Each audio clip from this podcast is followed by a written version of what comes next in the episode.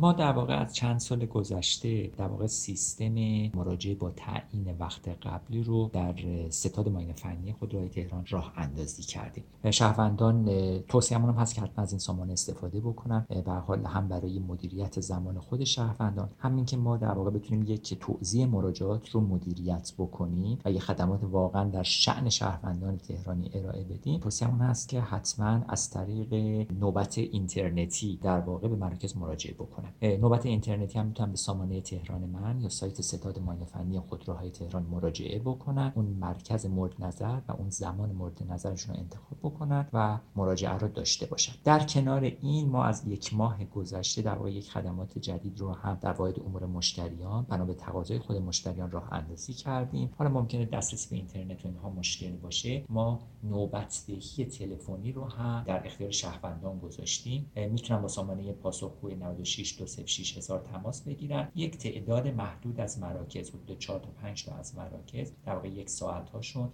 برای نوبت دهی تلفنی اختصاص داده شده و به راحتی در واقع در دسترس و قابل استفاده شهروندان هستش.